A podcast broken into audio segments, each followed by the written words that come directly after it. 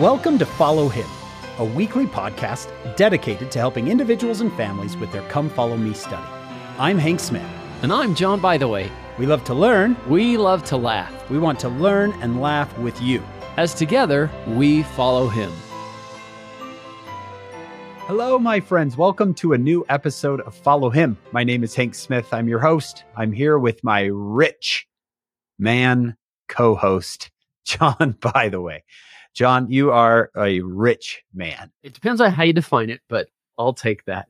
We used to watch Fiddler on the Roof as kids, and my dad would always say, listen to this part right here, when Tevye would say, would it spoil some vast eternal plan if I were a wealthy man? Right at the end of the song.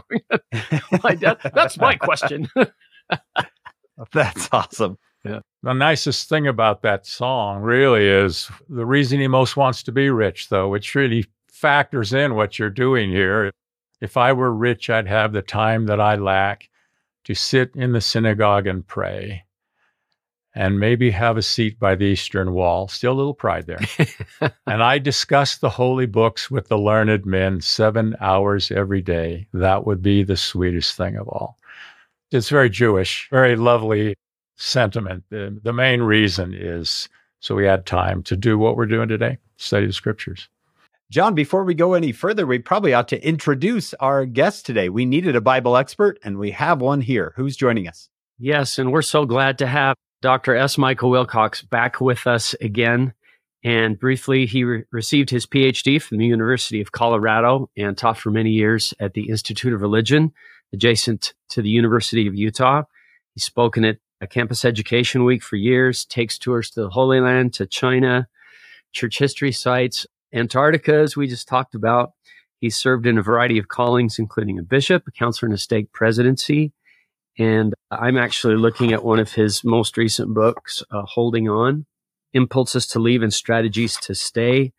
Michael and his late wife, Lari, are the parents of 5 children and 14 grandchildren, with 1 on the way in August. So we're really glad to have you back. One last one. Yeah. Thank you. It's always nice to be with you. One more, and then you start a new product line. You start the great-grandkids. Yeah, maybe one of these days I'll be great-grandpa. We'll see. Mike, our lesson today is packed with incredible stories and just profound teachings. Luke chapter 12 through 17 and John chapter 11. Where do you want to start us out? Well, we can just start in chapter 12 and kind of go through. Maybe there'll be a few times we'll jump, because there are some themes, certainly one major one that flows through those chapters, and that deals with wealth, money, financial issues, which it's good to know that the Lord is aware of practical temporal things in our lives, and He gives us a little bit of counsel on those kinds of things. If I ask somebody, does Jesus teach more about family, which is so important to us in the New Testament, or more about wealth? A lot of people would be surprised that He doesn't teach a lot about family. We get some. We get to see Him as a child. We get one great teenage lesson out of Him at the temple when He effectively says to His parents what every teenager should say to a parent: you may not know where I am. You may not know what I'm doing. You may not know who I'm with. But wherever I am, whatever I'm doing, and whoever I'm with, be assured I'll be about my Father's business. Now, if every teenager, every child just did that, they only need that one rule, see? Yeah. That would be perfect. And we see Him as a son at the wedding of Canaan and on the cross, but hardly anything about marriage He teaches. But He does have a lot about wealth and financial matters and some warnings. And there's at least 5 parables in this section that deal with it. So let's just jump in, since we have so much to do. Okay. We love to just learn from you, Mike. So John and I might jump in once in a while, but where do you want to start? Well, let's start. I mean, like I said, there's a lot of things. Maybe we can pick up a few tiny things, but let's at least look at some of those parables. Parables are designed to teach us that we're maybe not doing everything that we should be doing. Maybe we're not thinking the way we should be thinking. They're not aimed at the intellect. They're aimed at the conscience. And it's important to realize that, because sometimes we doctrinalize some of the parables, and I don't think that's what the Savior meant. They're aimed at not the intellect, but the conscience, to help us live better. If I skip the first part of chapter 12, because we're not going to be able to do everything, and we pick it up in verse 13, one of the company, that would suggest probably those who travel with him, maybe not an apostle, but he traveled with more than them, said unto him, Master, speak to my brother, that he divide the inheritance with me. And he said unto him, Man, who made me a judge or a divider over you? It's interesting, I just recently had this, almost every trip I ever go on, especially if we talk about Israel, Joseph and his brothers and forgiveness, inevitably I'm going to have one member of the group, sometimes more, talk to me about family problems. They're not talking to each other. They have difficulties. They're mad at each other. And I'm telling you, 8 out of 10 times, it's over money and inheritance issues. I just got back from a 3-month run, and not 1 week ago, I'm having a deep discussion with one of the members of the company that her brothers are mad at her, and because of the dividing of the inheritance, and it didn't come out well. And I've heard it so much and so many times that there's a part of me that says, you know, maybe if you are arguing with family members over the inheritance, you ought not to have an inheritance. It's ruining things. I don't mean that as a punishment. I mean, you can't handle it because it's become more important than family ties. So here we have this very practical little story. He's going to give us a little parable, but a situation that is, as is so often in the scriptures, so relevant and common to our lives. Not everybody's going to have inheritance issues, but a lot of families really deal with it, and sometimes they stop talking to each other. So the Savior says, first of all, I don't want to be involved in these things. And then he says, take heed and beware of covetousness, for a man's life consisteth not in the abundance of the things which he possesseth. Really a great phrase. We sometimes assess ourselves by the things that we have, and he's trying to get them not to do that. We don't want wealth, money, things to divide family. Family's more important. So now he gives a little parable, the first of a number of parables. Like I say, there are 4, 5. I can count the prodigal son because the prodigal son is a parable about inheritance. It's really about forgiveness, but it's about inheritance too. So he spake a parable, saying, The ground of a certain rich man brought forth plentifully. I've been blessed plentifully. A lot of us have adequate and beyond. And he thought within himself, now, as you go through these 3 verses, 3 little verses, I sometimes say, count the I's, the my's, and you see part of this man's problem. What shall I do because I have no room where to bestow my fruits? And he said, this will I do. I will pull down my barns and build greater. I'm going to come back to that phrase. And there will I bestow all, keyword, all my fruits and my goods, and I will say to my soul, Soul, thou hast much goods laid up for many years. Take thine, we could add thine to the I's and the my's. Take thine ease, eat, drink, and be merry. So you can see right away the emphasis. Part of the problem is we tend to think of ourselves, maybe too much. Even the phrase, to soul, thou hast much goods, part of me says, the soul might say, you know, I don't need any of this stuff. Okay? I eat different things. The soul, I think the Savior crafts his parables very, very well. And I think the fact that he says to the soul, because the soul doesn't need what he has in the barns. There is a tendency, and I think there is a warning the Savior is giving, not only don't fight over inheritances, don't let inheritances, don't let wealth divide families. Families are more important. And the other thing I think he's suggesting here is we do have a tendency to build greater. I call it the creeping average. You know, I grew up in an average middle-class home, 12 100 square feet. It had 3 bedrooms, one for me, my mother, my 2 sisters had one bathroom and a little half bath, a kitchen, a living room. We had 1 TV, the family car, 1 telephone. This was standard middle class. The house I live in now, one that my children go up, we have more. And what is considered average for my children and my grandchildren has crept up quite a bit. Does that make sense? Without, not trying to condemn it, not trying to say it's wrong. I'm just saying there is a tendency in our lives sometimes to want to build greater and bigger and more. And so he starts this little parable with the warning, don't let it divide families. And maybe the question that we always ask in politics, are you better off now than you were 4 years ago? Maybe the proper answer is, I was fine 4 years ago, I'm fine now. I don't have to have more. I don't have to build greater. Then he finishes the parable with, God said unto him, the scriptures are always very blunt. They always tell you the truth. Sometimes we don't like the truth. Sometimes the truth hurts, but there's a very blunt statement that assesses this problem. He simply says, thou fool. Now, we ought to be a little bit careful. We don't want to bash the wealthy or the rich. There's a lot of wonderful people who do really good things. But this man kind of has the I, my problem, and the build greater problem, and the want more problem. So there's 3 reasons why God calls him a fool. This night thy soul shall be required of thee.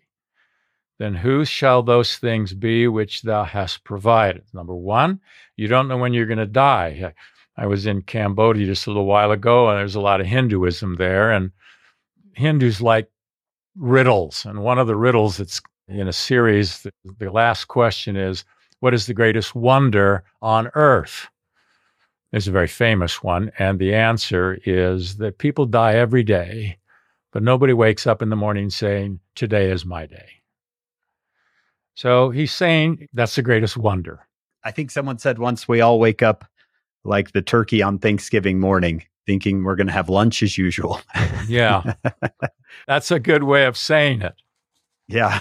Yeah, you might be lunch. In Ecclesiastes, I know it's Old Testament and last year, Solomon gives the same idea, the answer to that question, whose shall those things be which thou hast provided? The first thing, you may die tonight. The second thing, who's going to get it and what are they going to do with it? And in Ecclesiastes chapter 2, one of the things that Solomon is concerned about, he says, I hated all my labor under the sun. That's probably too strong of a word, because I should leave it unto the man that should be after me. I'm going to work all this and then I'm going to have to leave everything I got. And who knows whether he will be a wise man or a fool? Yet shall he have rule over all my labor, wherein I have labored, and wherein I have showed myself wise under the sun. I was wise and knew how to handle it, but the next person didn't. I went about to cause my heart to despair of all the labor which I took under the sun. For there is a man whose labor is in wisdom, and in knowledge, and in equity, yet to a man that hath not labored therein shall he leave it, for his portion, this is vanity.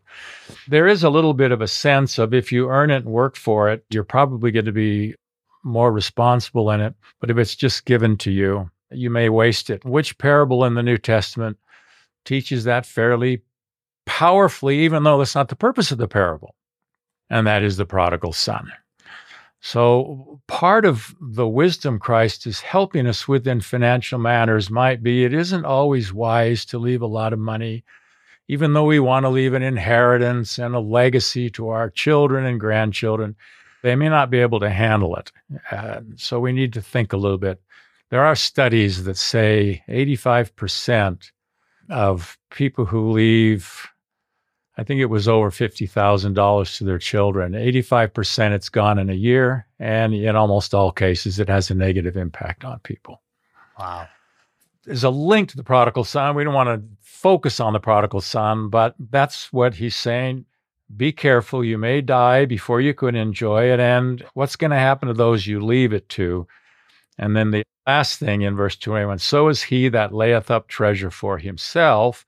That's the I, my problem, and is not rich towards God. So that's the first parable that he's dealing with on this theme that runs especially through the Gospel of Luke on temporal affairs. Temporal affairs impact our spirit. He knows that. Now, the rest of Luke chapter 12, most of it, till we get to the end, he continues to talk about that, and a lot of it is a repeat of what I'm sure you talked about back in the Sermon on the Mount, the fowls of the air and the lilies of the field, and you can't add to your stature, and seek first the kingdom of God. I'm sure you talked about all that, so I don't want to go there. Basically, the rest of those next two columns of Scripture, the Savior is saying, can you just simplify and just worry about the basics? If you just worry about the basics, President Hinckley's words was, a modest house and a basic car. Yeah. If you just have the basic modest things, you don't have to be, in verse 29, of a doubtful mind, worried and anxious. You're going to have enough.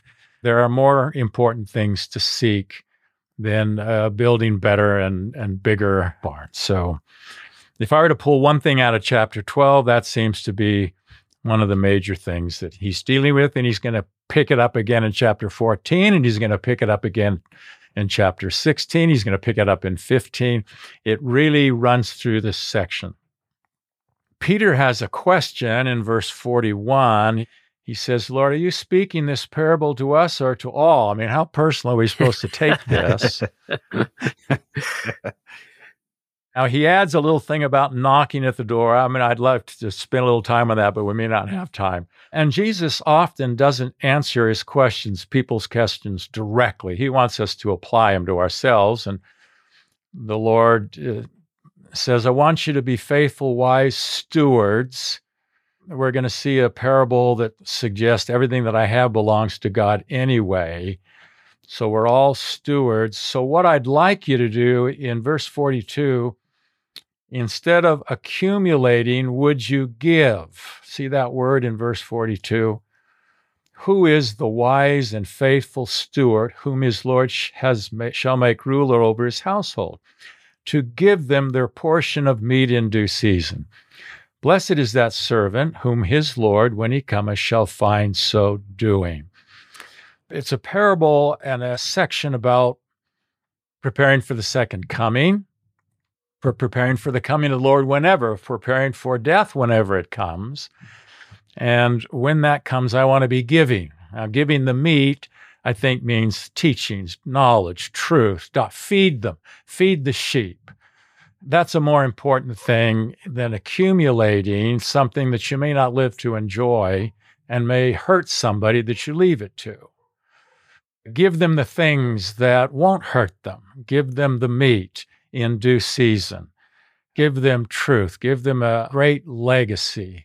The Buddha, you know, when he left, he was wealthy, he was a prince, and he left to seek enlightenment for his wife and his child and for all mankind. He tries to find a way to end human suffering.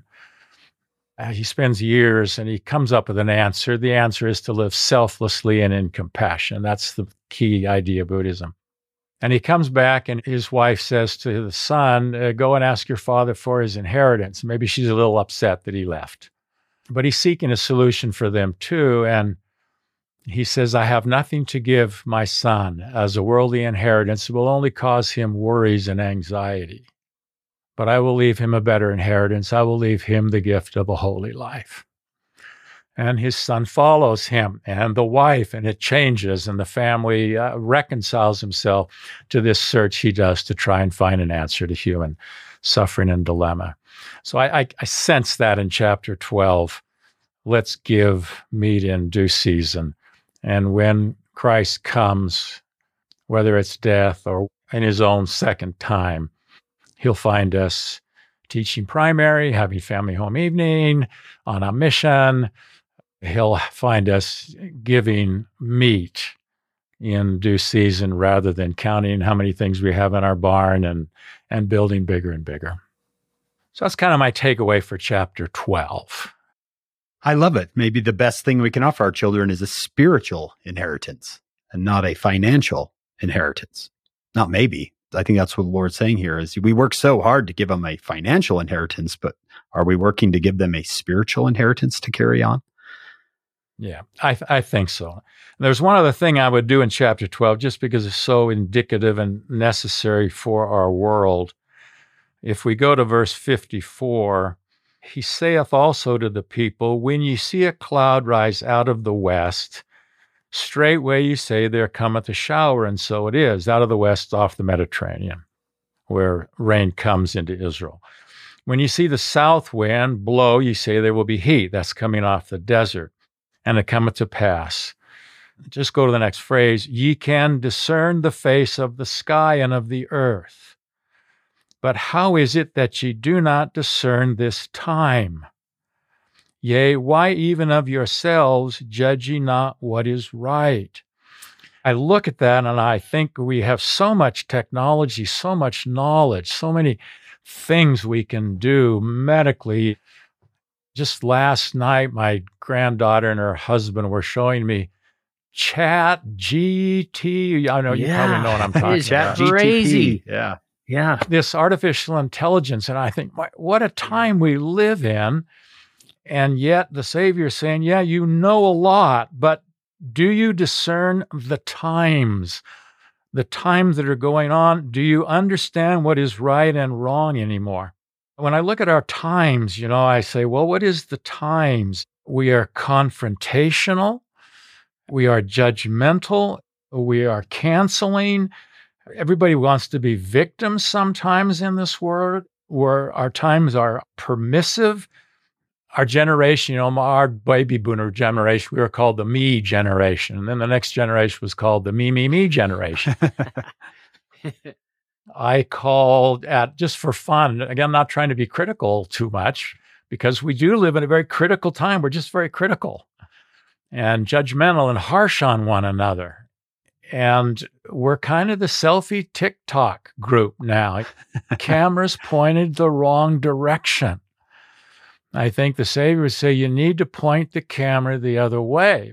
Now, there's nothing wrong with selfies. Please don't get me wrong. I use this as a descriptive. We're posturing on TikTok. We're selfieing ourselves. And there's just something about that question that has bothered me all my life. Am I discerning my time, the spirit of my time, the problems of the time? Am I losing the anchor that is what is right, what is wrong, what is moral, what is ethical, what isn't, what is the meaning of life, what is the right way to live, how do we interact with people in our relationships? And it just seems like we're not discerning the time very well. I hope I'm discerning it well, then I don't want to get caught up in some of, everybody probably will answer that question a little bit, but I think it's a good observation of the Savior. You can do so much, but you are losing track of other things that maybe are important. Just in this most recent general conference, President Nelson said, I am greatly concerned that so many people seem to believe that it is completely acceptable to condemn, malign, and vilify anyone who does not agree with them. Many seem eager to damage another's reputation with pathetic and pithy barbs. Anger never persuades. Hostility builds no one. Contention never leads to inspired solutions. He goes on. I'm sure all of our listeners have heard this talk, but.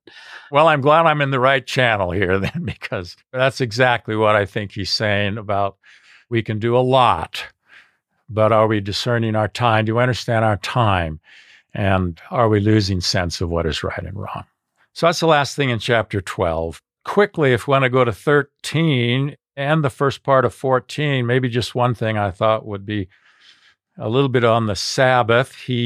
Jesus heals on the Sabbath in both chapter 13.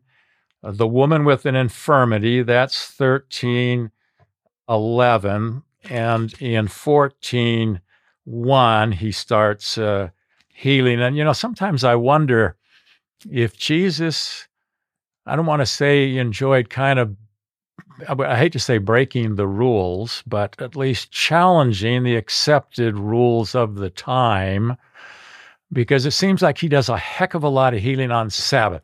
And part of me thinks, I just wonder if he's doing that on purpose, because he prefers it, because he wants to make a point that people are carrying things too far. And that if I made a list of just some of the things he said, what could you do on the Sabbath if we look in 13? Verse 11, there's the woman which had a spirit of infirmity 18 years and could no wise lift up herself. Well, you can lift up people on the Sabbath. That's a good thing to do. Jesus saw her, called to her, and said, thou art loosed from thine infirmity. Well, you can loose people from infirmity on the Sabbath. I'm not just talking about physical things here. I'm just trying to get some phrases to stick in my mind to say, am I loosing? Am I lifting up? Immediately she was made straight. Am I helping people to be made straight and to glorify God? Verse 16, ought not this woman whom Satan hath bound, am I be loose from the bond? Am I loosening the adversary's bonds? Chapter 14, verse 3, Jesus spake to the Pharisees, is it lawful to heal on the Sabbath day? To pull out of the pit. I just like those phrases. If I use them in terms of spiritual things, we can lift people up, are we? We can loose them. We can make them straight. We can help them glorify God. We can help to remove their bonds. We can heal. We can pull them up, pull them out. I just like all those phrases. And probably the rule breaker in me kind of, maybe I'm justifying. I probably am. If I can't see a good reason for a rule, I may be willing to bend it, if not break it, and bending it so much that I have a little comfort in the fact that I think he did it on purpose. I think he was trying to make a point. Let's be a little more moderate. Let's not get too caught up in every tiny little detail of life. The more rules you need, it's a sign of spiritual immaturity. More rules, the more spiritual immature I think people are. I hate to keep going to Buddhism, but it's been on my mind a lot because of where I was. The Buddha said, there is no pathway in the sky. Enigmatic, but what he meant, among other things, is you don't need the pathway. You don't need the signposts and barriers because we would say the Spirit's going to tell you what to do all the time.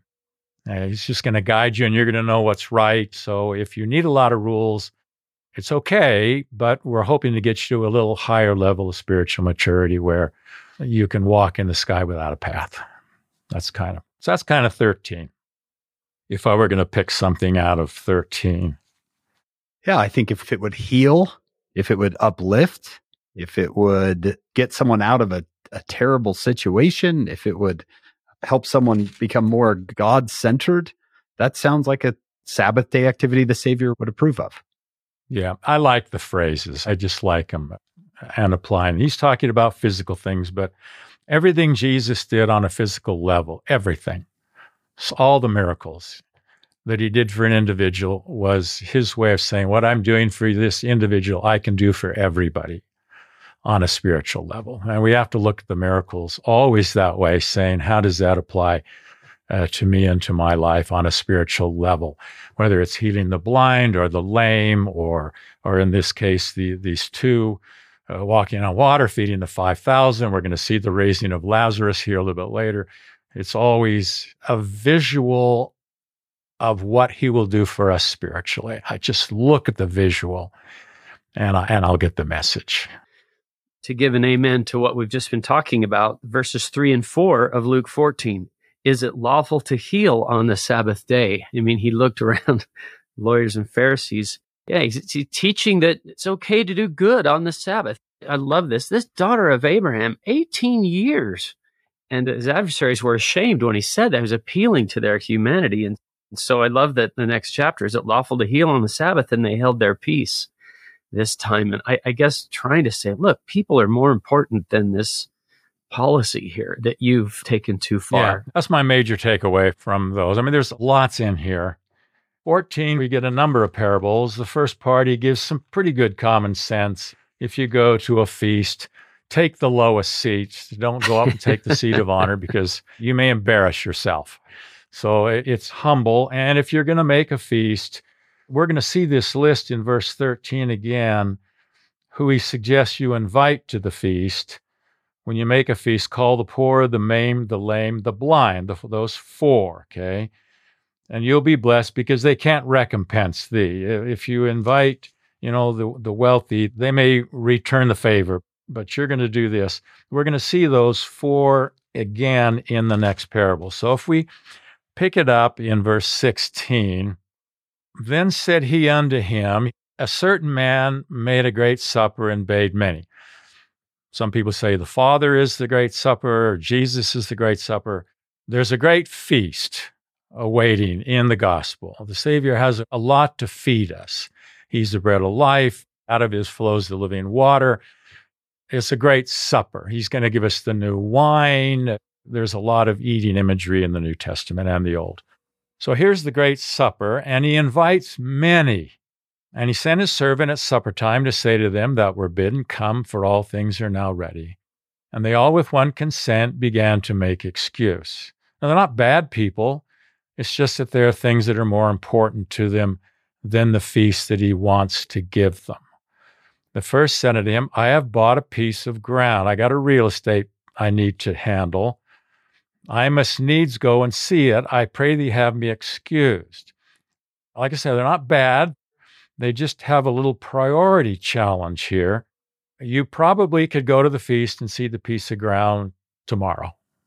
And another said, I have bought 5 yoke of oxen. I go to prove them. I pray thee have me excused. Another said, I have married a wife, and therefore I cannot come. No comment on that one. I don't know what to do with that one. Okay. It sounds like a better excuse than the other ones. It might, yeah. In Matthew's account, he says, some went to their merchandise. And so there are more temporal things that are preventing them from feasting. And the servant came and showed his Lord these things, and the master of the house, being angry, said to his servant, go quickly into the streets and lanes of the city and bring hither. Here's our list again. So he said, we want to invite these. So here's our 4, the poor and the maimed. He changes the word from lame to halt, and the blind.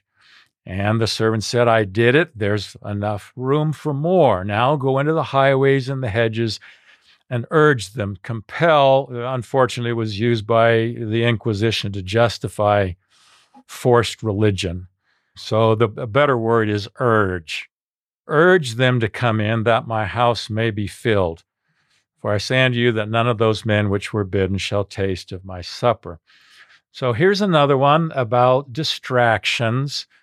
In the rich fool, he got a little distracted because he had so much and needed some space and wanted to build more. And in this one, they're busy. They're not doing bad things. It's just that there's a priority that's not in the right order, and they're missing the feast.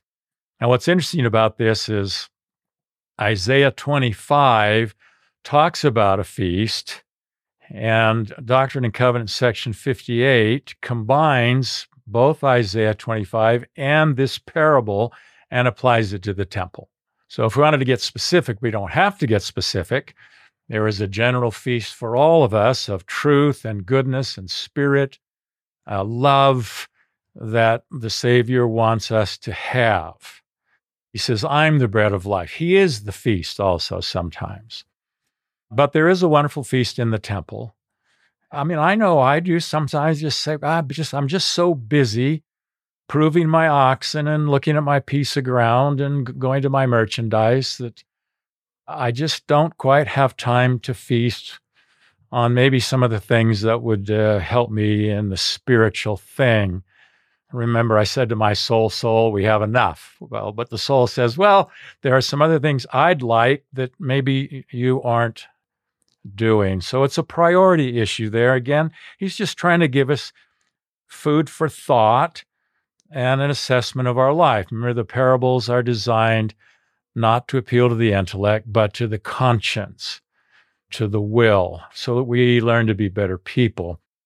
Mike, I would say, isn't this the parable of the sower and the weeds? Too many weeds that the plant can't grow. Yeah. And the plant's not dead in that one. The plant dies on the shallow soil, and the plant never grows on the wayside. But this plant grows. The phrase that's so powerful is it brings no fruit to perfection. Too much of the strength. There's fruit there, but it's just not to perfection. It's just not edible now because it didn't have enough strength to bring it to where it needed to go. Can't compete with everything else. It's, everything, yeah. So I say it's surprising to me when I teach this, how much in the New Testament he does talk about these issues to help us not be distracted. There are prides that come out of different things. We're warned of pride of being of wealth. We're warned of the pride of learning. But that's not the most dangerous pride Jesus says we need to be aware of. Interesting, the most dangerous pride is the pride of righteousness. Isn't that interesting? There's a certain temptation in feeling morally superior and feeling that you're morally superior. Self-righteous, judgmental. Again, we go back to the spirit of our times. That is a very dangerous pride, and he's fairly easy on the wealthy. And he's trying to warn them, but he'll really nail people for self-righteousness. Yeah, over and over. Yeah, I don't know why I brought that in, but anyway. He does have another priority issue here in 14. I'm going to skip 15 and come back to it because we'll go to 16 and kind of finish this theme. Verse 25 of chapter 14 says, "There went great multitudes with him, and he turned and said unto them." So a lot of people are following him. And mostly Jesus teaches what I call velvet truth. We're going to get the most velvet of all velvet truths ever in history in chapter 15, the prodigal son. But every now and then there's a little sandpaper in his. And here's an example. He turns to the multitude following and says, "If any man come to me and hate not his father and mother and wife and children and brother and sisters, and even his own life also, he cannot be my disciple."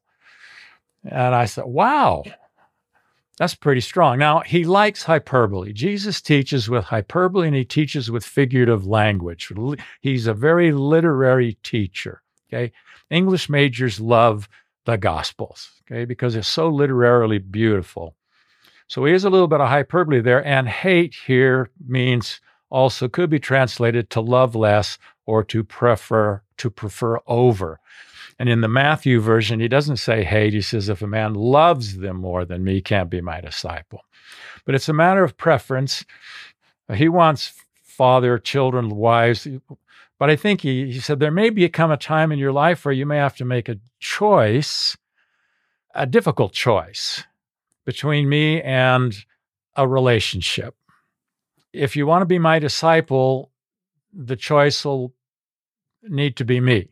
Now, the only reason I bring that up is that sometimes people choose not to be his disciple for a lot less reasons than this very serious one that like I say, he's talking in hyperbole.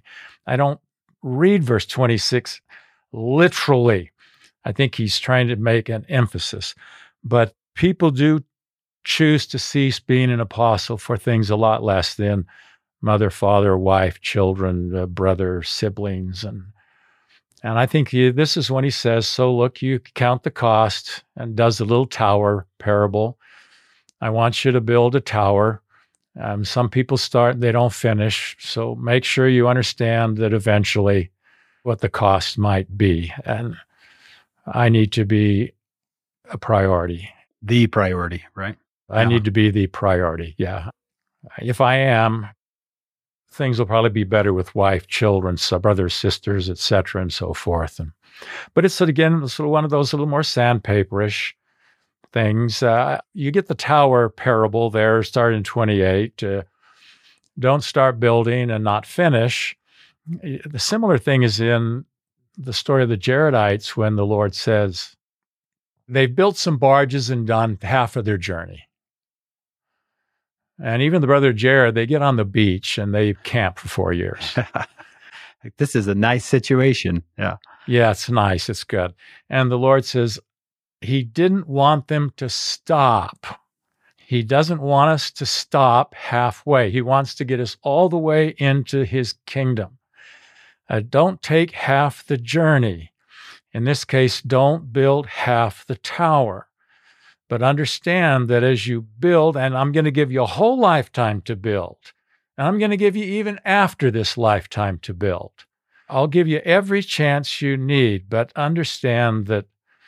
And there may be some very difficult choices if you want to be my disciple. It's not easy. you know, he's going to ask Peter, lovest thou me? Well, he asks all of us that question all the time. And we want to be able to say, yes, Lord, I love you.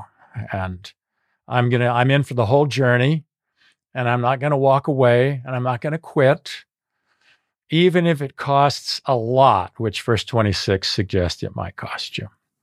Even your own life, he's saying. Verse 33, whosoever forsaketh not all that he hath cannot be my disciple. So some fairly strong teachings there about counting the cost of discipleship. I like the tower image. I like the journey image in the Book of Mormon. We want to say to the Savior, you have my vote. I'm here. I'm here for the long time. And if you'll be patient with me, brick by brick, I'm going to build that tower. Nothing's going to deter me from it. Nothing's going to be more important than my discipleship to you. That even relationships that are important. I guess I think there's a little hyperbole in verse 26. But I think it's following up the same idea in the, oh, I have oxen, I have a piece of land. Elder F. Melvin Hammond, he said, perhaps this parable could be called the Don't Bother Me Now, Lord parable. Right, yeah. We try to excuse ourselves in various ways. Each rationalization comes from selfishness and almost always relates to something temporal. For some, it's the word of wisdom. For others, the law of tithing. Perhaps it's a reluctance to live the law of chastity. Whatever the reason, we who reject or delay our response to the Savior's invitation show our lack of love for him who was our King. I just like what you said at the beginning, that so many of these parables are not to be taken apart intellectually, but are speaking to the conscience. They are. I'm going to come back to Luke 15 because this is probably the greatest chapter of all Scripture. Like I say, it's the prodigal son. So there is a nice pacing. I could read 12, 13, and 14 and feel a little down, you know. Yeah. I can feel, like, wow, my gosh. And I don't think Jesus wanted for us to feel bad.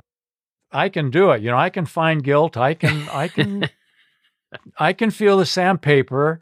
I prefer the velvet. So it's almost as though, okay, I've given you some pretty tough things here. Now let me just make you feel wonderful and good. I'm going to give you this beautiful story of hope, the prodigal son, the lost sheep, the lost coin, and the pacing, sometimes in the Scriptures, the positioning of things carry some of the message. So if ever you want an example of reproving betimes with sharpness, which means correct and the right time, early betimes means early, correct early with truth. Sharpness means truth. And then show an increase of love. So there's been a little challenge, a little challenging here. And now he's going to keep his own rule. He's going to just give this, even if you waste it in riotous living, there's forgiveness. But let's come back to that and finish this other. Chapter 16 has two parables. I want to focus on the second one. They both have to do with this theme of temporal things and wealth. The first is sometimes a difficult one, the unjust steward. I won't read through it. Most people know it. The steward is found that he's been wasteful, he's not been a very good steward, and he's going to get fired. So he goes to the credit of the people that owe, the debtors of his master, and he says, look, how much do you owe? Well, I owe 100. Well, write down 50. Well, you write down 80, and he reduces them because he wants to have some friends later on who'll take care of him because he took care of them, okay? It's a rather strange parable, I have to admit. And then we go to verse 8. The Lord commended the unjust steward because he had done wisely. I would probably translate that with another word. Clever. Maybe cleverly, prudently, might be a little bit better word. He's looking after his future. And the point of the parable is we want to be looking after our spiritual future as well as people look after temporal future. So if I'm trying to build my bigger barns, let's have bigger barns in heaven too, okay? And if I'm trying to make friends here on earth, let's try and make friends in heaven. Verse 9, I say unto you, make to yourself friends of the mammon of unrighteousness, that when ye fail, meaning when you die, they may receive you into everlasting habitations. Use the resources and the blessings God has given with you to make heavenly friends, that when life is over, you will go to an everlasting habitation.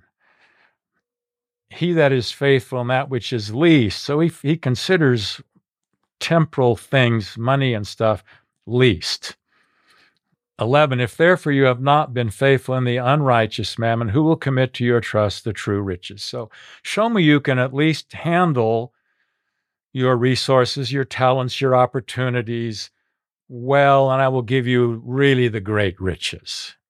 And if you have not been faithful in that which is another man's, who will give you that which is your own? So it's consecration, and everything I have belongs to him anyway, so please try and use it in the proper ways. That's what this parable is all about, is what's my 401 in heaven look like?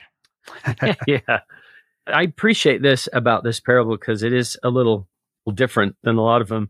Elder James E. Talmage in Jesus the Christ, he said, "Be diligent, for the day in which you can use your earthly riches will soon pass. Take a lesson from even the dishonest and the evil. If they are so prudent as to provide for the only future they think of, how much more should you, who believe in an eternal future, provide therefore? If you have not learned wisdom and prudence in the use of unrighteous mammon, how can you be trusted with the more enduring riches?" That one helps a lot. That's the principle. That's what it's saying. But it is a little difficult. It's difficult because he commended him for doing wisely. And we're thinking, wait a minute, he was dishonest. But like I say, you don't push the parables too far. You take what that's meant to say, get your heavenly 401 loaded up, and use your earthly 401 to get your heavenly 401 loaded up better. Right? I think you're right on here, Mike. It sounds to me that the Savior's saying, look, your money's not going with you, but your relationships will. So use your money to create great relationships, if you have any. Yeah. Let's jump to another parable I really love. I mean, the prodigal son, I think, is the greatest one, and we're going to get there in just a second. But I love this parable, the second part of Luke 16. We're going to start in verse 19. When I teach this parable, I like to ask people, and as I read these first couple of verses, ask yourself, what are the differences between these two men? There was a certain rich man which was clothed in purple and fine linen and fared sumptuously every day.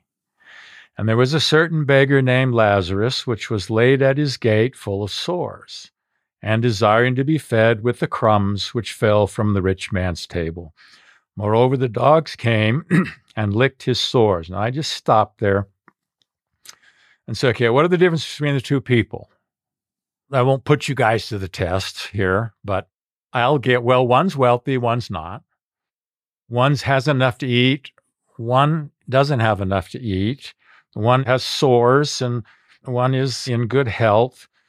Their clothing is different. And then I'll say, well, they'll do all these. They get all those. And then I'll ask, oh, you've missed the most significant difference between the two men. So look at it again and tell me what the most significant difference is between the rich man and the beggar. And the answer is, one of them is given a name. That's what I was going to say. I should have gone for it. Okay, yeah. Tell me if I'm wrong. The only parable I can think of where Jesus gives a character in the parable a proper name, which I think we're probably going to talk about why in a minute. Yeah, he gives him a name, but that's not normal. It's the wealthy that have the name. I mean, you could sit and say, okay, who are the big names in the world? Oh, you're going to come, I'm not going to go through all the names, but people can name them. It's the unnamed masses. I just got off a 3-month run of trips, and I see a lot of poverty. I just see a lot of poverty in a lot of places. I see a lot of wealth too, you know. But a lot of poverty and a lot of beggars. A lot of people are coming up, or they're trying to sell you something for $1. You can't help everybody. But I always think whenever I see people, they have a name, and God knows that name. He gave the name to the poor man. He was a subtle teacher, Jesus, sometimes, and beautiful in his subtlety. This is a beautiful thing if we catch it, that it's the poor man that gets the name, and he's the one that becomes personalized. The other one is just another rich man, yeah, see? A certain rich man. But it's the opposite in the way we look at the world. Now, he's going to carry this on. The English major is coming out of me here now because I really like good writing. Okay? I really like good storytelling.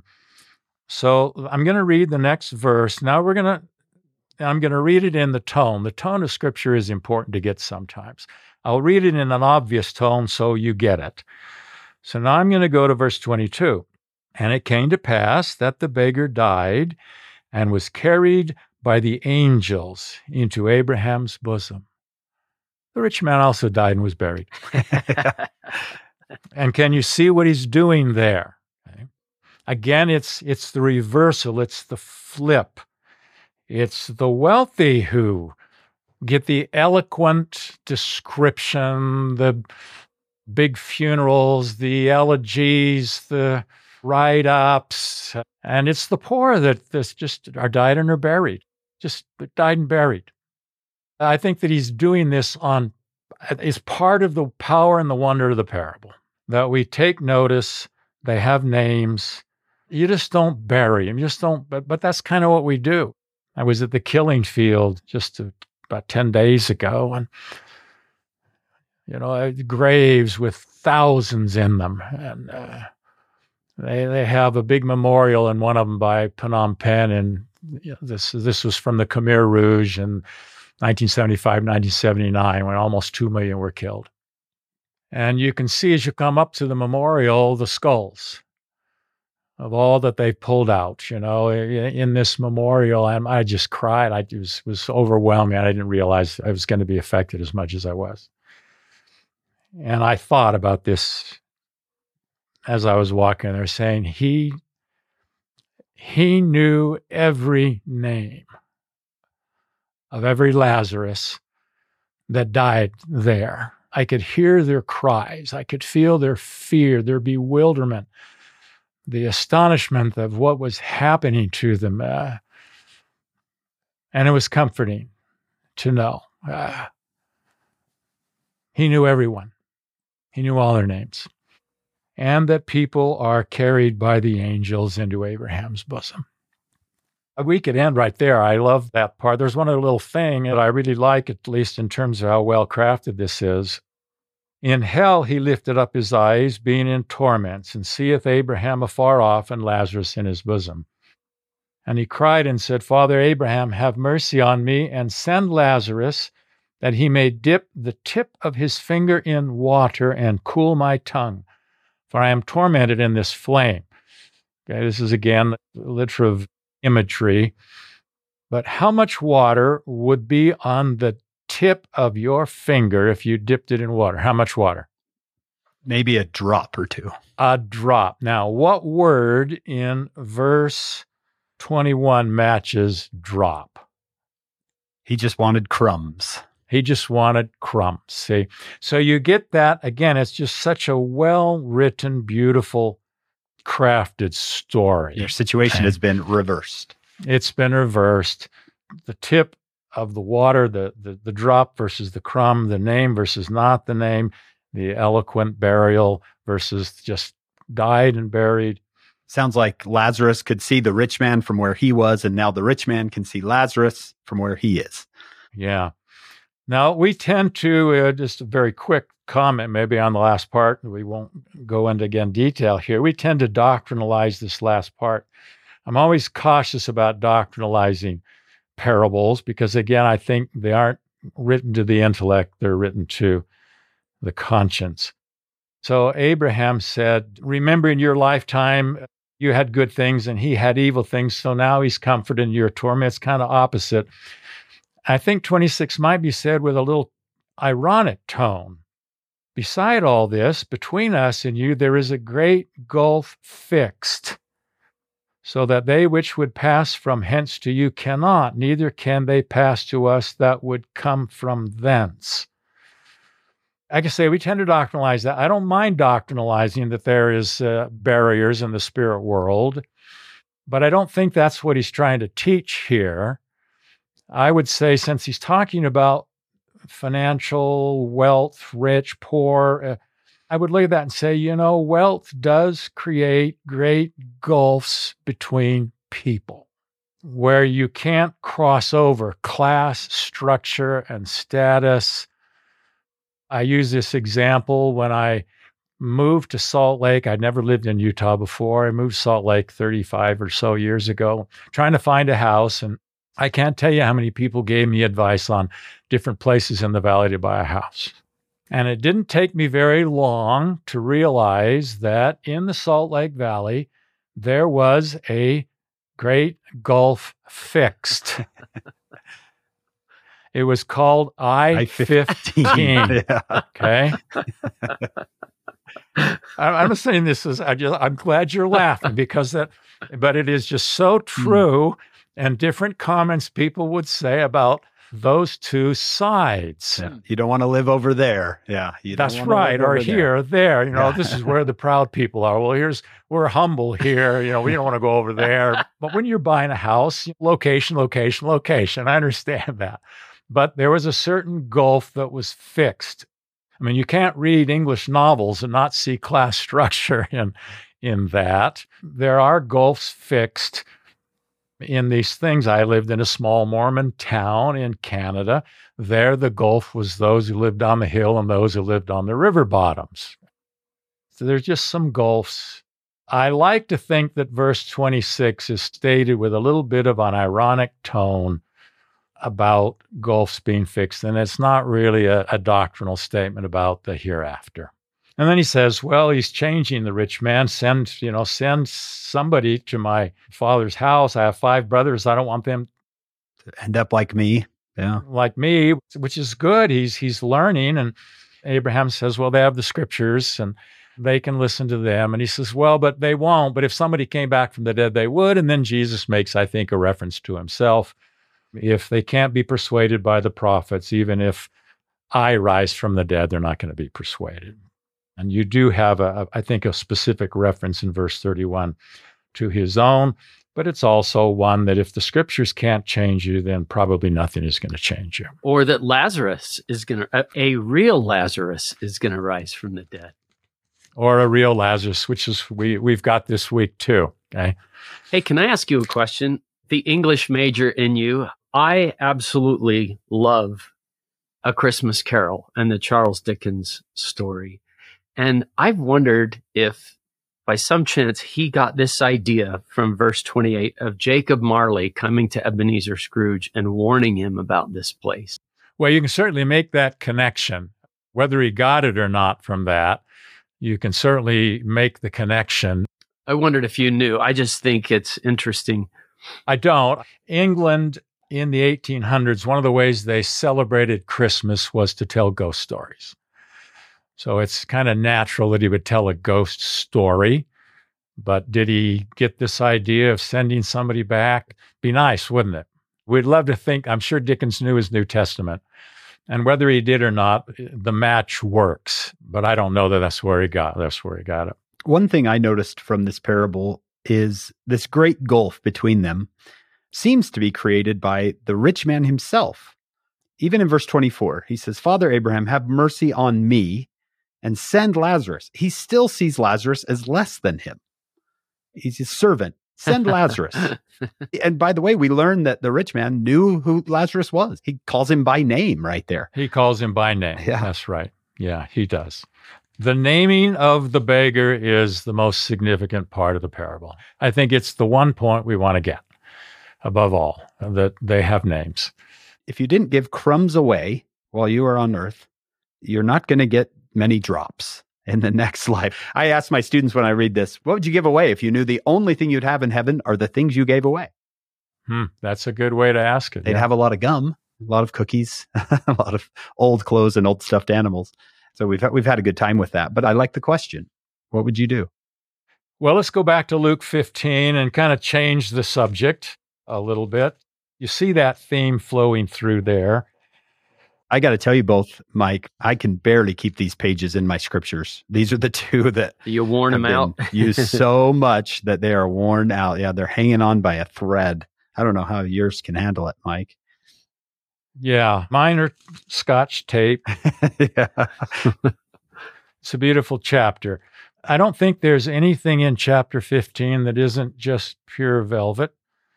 It's given to two main audiences. Sometimes it's helpful to know the audience. I don't think one of the main audiences in verse 2 is the Pharisees and the scribes. In terms of audiences who read it and bring it, sometimes we think that the older brother kind of matches the Pharisees and the sinners match the prodigal.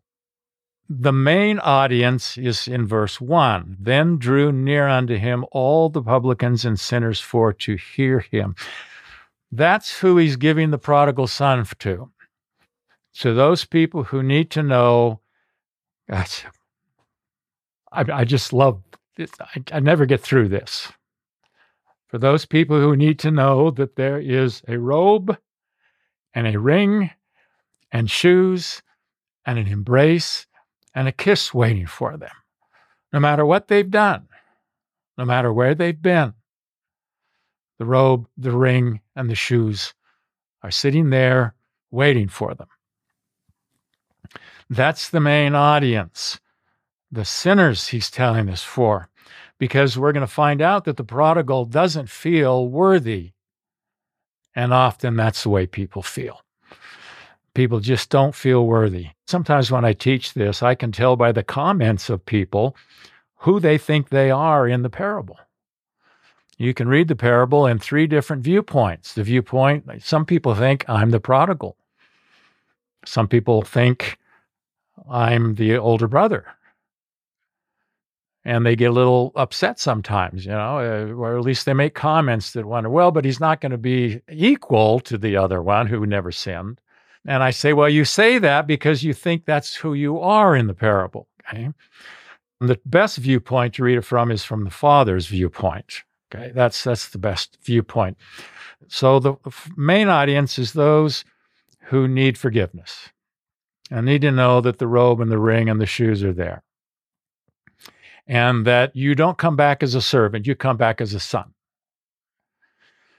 The other main audience is for, and there are lots of them in the church today, for parents of children who have gone into far countries. And far countries can be a lot of different things. So those are the two audiences. There is another audience that he's addressing to.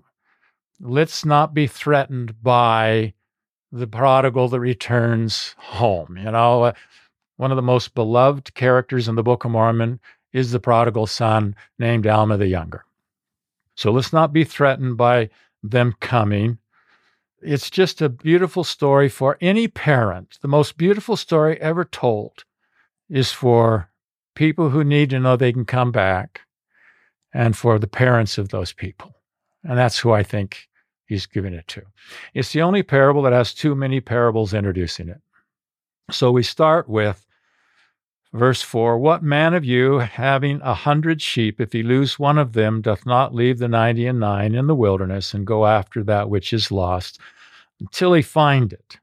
We never give up on these people. Never.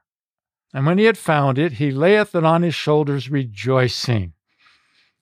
And when he cometh home, he calleth together his friends. Some joy needs to be shared. And neighbors, saying unto them, rejoice with me.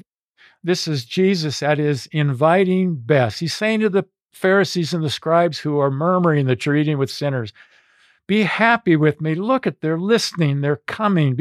This is a cause for rejoice. Don't condemn them. Rejoice with me. I have found my sheep which was lost. And I say unto you that likewise joy shall be in heaven over one sinner that repenteth, more than over 99 just persons which need no repentance. I don't like to read anything in Luke 15 negatively. I don't think that that's an ironic statement that, well, you 99 out there don't think you need repentance, because the 99 are going to match the older son, and he loves the older son. Like I said, there's nothing negative for me in this. There are two kinds of joy, though. There is the intensity of joy over the one, and there is the constancy of joy over the 99. And there are different kinds of joy. But I don't think God loved Alma the Younger more than Nephi. But there's a different feel to it. And that's the only way I can describe it, that there's an intensity of joy of the prodigal, and there's a constancy of joy over the 99 and the older brother. Please join us for part 2 of this podcast.